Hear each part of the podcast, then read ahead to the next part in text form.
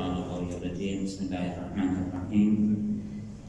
والحمد لله رب العالمين والصلاة والسلام على أشرف الأنبياء والمرسلين سيدنا وحبيب قلوبنا بالقاسم محمد.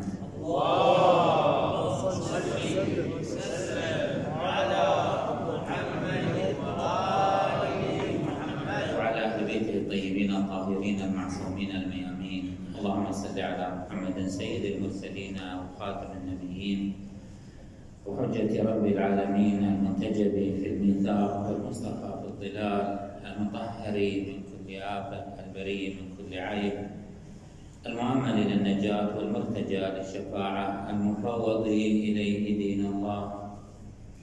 اللهم شرف بنيانه وعظم برهانه وافرج حجته وارفع درجته وأضع نوره وبيض وجهه وأعطه الفضل والفضيلة والمنزلة والوسيلة.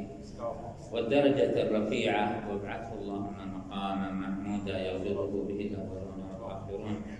اللهم صل على محمد وآل محمد الأوصياء الراضين المرضيين بأفضل صلواتك وبارك عليهم بأفضل بركاتك. والسلام عليهم وعلى أرواحهم وأجسادهم. ورحمة الله وبركاته. السلام عليكم.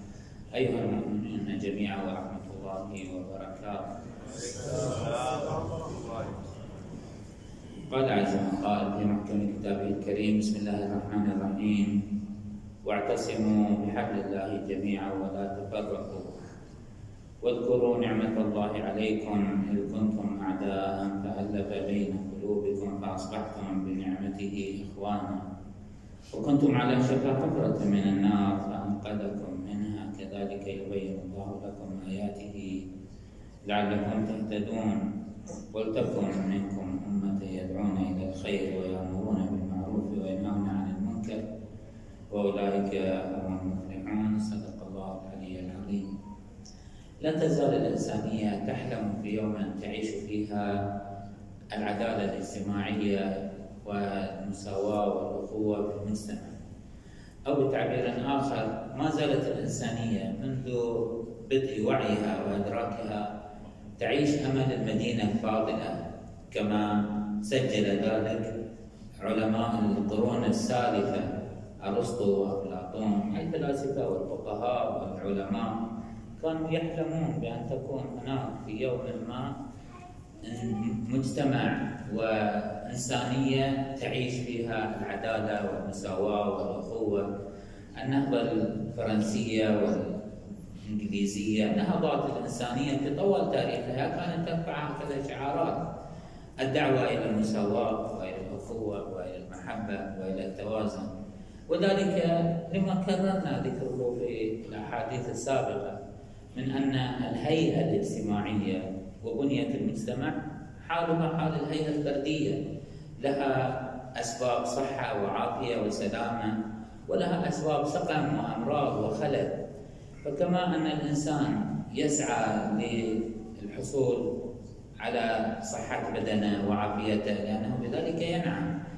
كذلك يجب أن يسعى وكذلك يحلم أن يعيش حالة من السلامة الاجتماعية والعافية الاجتماعية والصحة الاجتماعية. إلا أنه في كثير من الأحيان يغفل الإنسان ويرجح أحد الجهتين على الأخرى فتجد كثير من الناس يعيش هم بناء شخصه وعافيته صحيا بدنيا ماليا. فلذلك تضمر الحركة الاجتماعية وتضمر المصلحة الاجتماعية.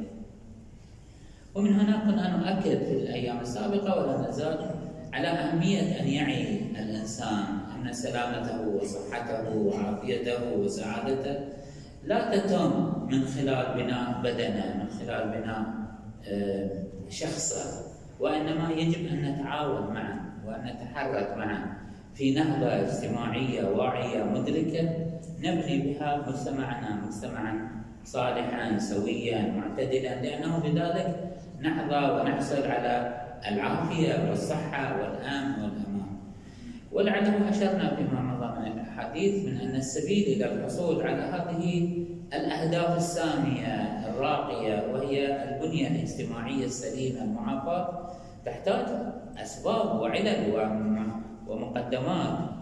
عبرنا عنها فيما مضى من الحديث من أن هناك سنن إلهية وقواعد ربانية يجب أن ننتهجها وأن نسير من خلالها. وذلك حالها حال البدن البشري كما أن الإنسان يحتاج إلى أن يأكل ويهضم ويعيش ويأخذ بأسباب الصحة والعافية لكي يسلم له البدن. كذلك الحال في المجتمع بأنه يجب أن يتوفر على أسباب الصحة والعافية الاجتماعية. نشير كخلاصة لما ذكرنا حديث وقد نجدد نذكر بعض النقاط الجديدة. آه، سبيل الحصول على العافية الاجتماعية وآثار هذه العافية. فأما سبيل الحصول على هذه العافية كما تشير الآية واعتصموا بحبل الله جميعا ولا تفرقوا الوحدة والتماسك وعدم التشرذم وعدم الاختلاف. طبعا لا نزال نؤكد أن مرادنا هنا عندما نقول البنية الاجتماعية نقصد المجتمع وفي كل دوائره. المجتمع الصغير كهذه الطائفة الصغيرة التي تجتمع في رؤى وعقائد معينة. أو الامه ككل أو الانسانيه ككل. هذه الأحكام جارية في كل الدوائر وفي كل المستويات. لا يذهب ذهن البعض إلى أن الحديث عن الإنسانية أو عن خصوص الأمة الإسلامية جمعاء لكي يشعر بأحباب ويأس. المسألة تعود إلى إرادتك أنت واختيارك إرادتك وإرادتي وارادات كل فرد منا. يجب أن نساهم في هذا المعنى. الآن هذه الوحده المطلوبه ليست بالضرورة أن تكون وحدة سياسية ترجع إلى آه، لحمة آه، دولة واحدة وإنما حتى في أسباب المعيشة نعم التي نمارسها نحن في يومنا. نحن نختلف في نقاط كثيرة. نختلف في بعض التصورات بعض العقائد بعض المرجعيات بعض المنطقيات مناطقيات. يجب أن لا تتحول هذه التفاوتات وهذه الاختلافات إلى خصومة إلى حالة من التشرذم إلى حالة من التناحر وإنما يجب أن نطوع هذه الاختلافات إلى حالة من التكامل والتعاون والترقي. من أسباب الانطلاق في بناء الهيئة الاجتماعية هي التكافل الاجتماعي وهذا كررناه كثيرا. التكافل الاجتماعي ليس فقط أن يعين الأغنياء الفقراء، ليس فقط أن يتصدى العلماء إلى نشر العلم والمعرفة ليس فقط فإذا لاحظوا الجهة الثقافية، الجهة الاقتصادية، الجهة الاجتماعية. في كل الجهات يجب أن تكون هناك حالة من التعاون، حالة من التكافل، حالة من آه، المساهمة في بنية الحركة الاجتماعية. كنموذج صغير على المستوى الاقتصادي. ليس من الضرورة أن يتصدى الأغنياء إلى أن يعطوا الفقراء مالا وإنما يجب أن يكون في لحاظ الأغنياء أصحاب المكنة أصحاب القدرة المالية أن يفتحوا باب الحركة التجارية إلى الشباب الصاعد يعطونهم مساحة يعطونهم مجال أن يتطوروا في حركتهم لا أن يستبدوا بالقدرة الاقتصادية و... لأن هذا وإن كان انعكس عليك شخص أيها التاجر أيها الغني أيها المتمكن أيها المبسوط اليد. وأن كان ينعكس عليك أنت شخصيا بعض الأحيان بنسبية إيجابية ولكن ثق أنها سوف تورث المجتمع كله كله آثار سلبية سوف تنعكس عليك بالنتيجة كما سوف نشير بعد قليل. ولا بأس أن نصرح الآن من غير إشارة لأنه عدم الموازنة عدم التكافل سوف يثير حالة من الطبقية والتفاوت والإحساس عند كثير من الضعفاء بحالة من الشعور بالمهانة والضعف بل حالة من القهر والحسد والحقد والحمد وهذا الأحاسيس كلها سوف تتطور إلى ألوان وأشكال من الأمراض التي تصيب المجتمع. سواء على مستوى السلوك العملي من الاختلافات والتناحر أو على المستوى الروحي من التناحر والتدابر أو حتى على المستوى العملي من السرقة ومخالفه القانون لأنه الفقراء متى ما شعروا بالهضيمة والظلم سوف يتوسلون بأساليب الدفاع عن أنفسهم. اذا العنصر الأول هو التكافل الاجتماعي. العنصر الثاني هو بناء المؤسسات الاجتماعية. ولا طالما دعونا إلى أن تكون هناك مؤسسات اجتماعية ترعى الحركة الاجتماعية ككل تساعد في تنظيم حركة المجتمع. ولعله قد يتبادر البعض أن مؤسسات المجتمع المدني يعني أشياء ليست نعم باستطاعتنا. لا مثلا المساجد الحسينيات هي لون من ألوان المؤسسات الاجتماعية بل حتى العنصر الثالث الذي سوف نذكره وهو العمل التطوعي. العمل التطوعي العمل ما يقابل العمل التطوعي هو العمل بمصلحة بأجرة بمقابل. العمل التطوعي هو أن تعمل في سبيل خدمة المجتمع قربة إلى الله تعالى حتى هذا الاجتماع حتى هذا الائتلاف نحن من أنحاء العمل التطوعي. الذهاب إلى الحسينيات أعمال تطوعية أن يتصدى البعض إلى أن يرشد ويهدي وأن يتصدى البعض إلى ترتيب هذه الجلسات الاجتماعية العامة. ويبذلون كثير من المؤمنين يبذلون طاقات ومكنات وأموال في سبيل آه، بناء هكذا تشكيلات اجتماعية. مثل هذه الجلسة العفوية البسيطة إنما يحركنا القصد إلى العمل التطوعي. أقول أن هناك أساليب كثيرة يمكن استحداثها تعين أيضا في سرعة ونهضة المجتمع على المستوى الثقافي على المستوى الاجتماعي على المستوى الاقتصادي. أما آثار السلامة الاجتماعية متى ما أصبح المجتمع مجتمعا سالما فإنه سوف تنعكس على الإنسانية جمع على مجموع هذا المجتمع على مجموع هذه الهيئة الاجتماعية التي تحظى بهذه الخصوصية وهي السلامة والعافية الاجتماعية فإنها تنعكس عليها بمجموعة من الإيجابيات. قبل أن أذكر نقاط من هذه الإيجابيات. صلى على محمد وآل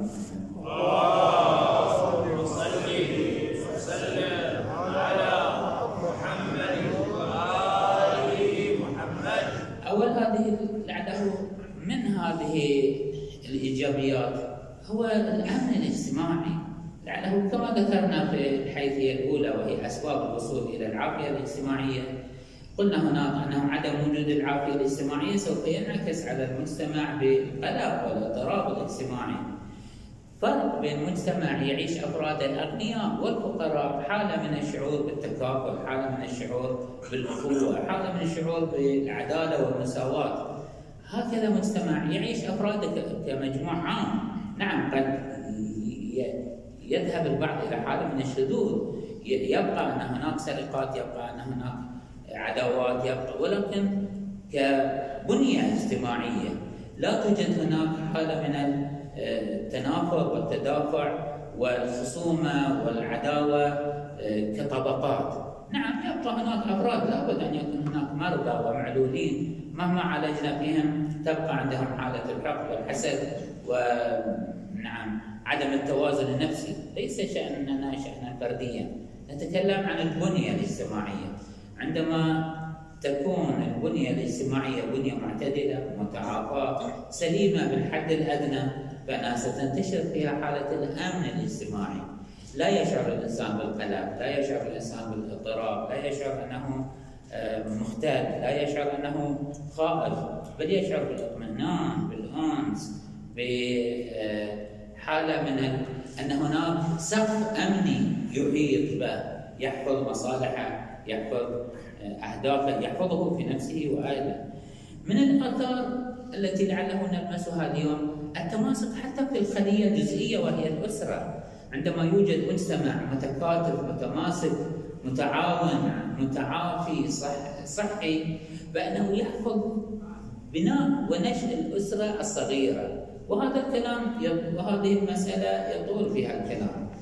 عندما نعالج المشاكل التي تحصل بين الأسر الحديثة بين الشاب والشابة في بداية الزواج عندما نلاحظ كثرة الخصومات وعندما نلاحظ كثرة ارتفاع منسوب الطلاق والخصومات في الأسر جزء كبير من السبب هو أنهم لا يعيشون بنية اجتماعية متعافى لا يوجد هناك من يحفظهم من آه، يحيط بهم بالهداية والرشاد.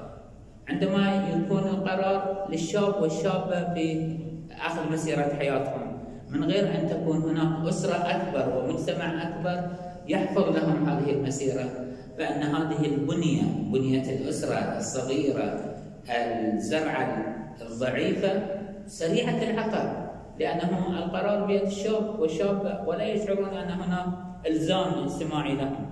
فما أسهل أن يقرر الشاب أن يطلق وما أسهل أن تقرر الشابه أن تفك البنية الأسرية. لأن البناء الاسري يحتاج إلى جهاد يحتاج إلى نهضة يحتاج إلى صعوبة. هذه الصعوبة تساعدها الأسرة الكبيرة تساعدها البنية الاجتماعية العامة. خلاصة الكلام أنه ما لم تكن هناك مجتمع متعافي مجتمع صاحي مجتمع واعي مجتمع متماسك فإن البنية الجزئية الصغيرة في هذا المجتمع سوف تصاب بكثير من الأمراض والخلل. بطبيعة الحال هكذا مجتمع مجتمع هش مجتمع ضعيف لا يحظى بالعافية والصحة والسلامة فسوف تنتشر فيه آه، عدم المساواة في الفرص وعدم المساواة في الحركة الاقتصادية. سوف يكون أسباب الارتقاء في الغنى للبعض مفتوح على مصراعيه حتى أنه ينتقل في مراتب الكسب والجمع المالي آه، بشكل آه، سريع بينما البعض تغلق أمام أسباب الكسب وتغلق أمام أسباب الحصول المالي يعني الفرص غير متساوية والمساحة الحركية غير متساوية. أخيرا أقول أنه هذه الحالة الاجتماعيه سوف تورد المجتمع بحالة من عدم الاستقرار النفسي والقلق والاضطراب والآلام. ومن هنا نؤكد على أهمية أن يكون هناك اعتناء والتفات إلى أن الدين الإسلامي بل حتى كما ذكرت في بداية الحديث العقل البشري يلح على أنه يجب أن نصل إلى الحد الأدنى من الصحة والعافية الاجتماعية. وليس فقط المسألة فردية ليست أن يكون بدنك سليم وضعك الاقتصادي قويم وأن تكون عندك قدرة اقتصادية في دائرة أسرتك وإنما يجب أن يكون عندك هم عندك اهتمام وعندك التفات إلى طبيعة البنية الاجتماعية وطبيعة الواقع الاجتماعي وأنه إلى أين يسير؟ هل هو يسير إلى حالة التكامل والتعافي والحصول على احتياجاته أو أنه يسير حالة من التيه والضياع وأن يكون فيه من الهشاشة والضعف بحيث تصيبه كل الآفات وكل المصائب وكل الجراثيم تستطيع وكل الفيروسات تستطيع أن تهاجم هذا البدن الضعيف وتؤثر في من الله سبحانه وتعالى يرزقنا وإياكم الوعي الاجتماعي والعافية الاجتماعيه والسلامة في الدين والدنيا مع كل الاسمده والحمد لله رب العالمين نسأل الله على محمد وآل بيته الطيبين الطاهرين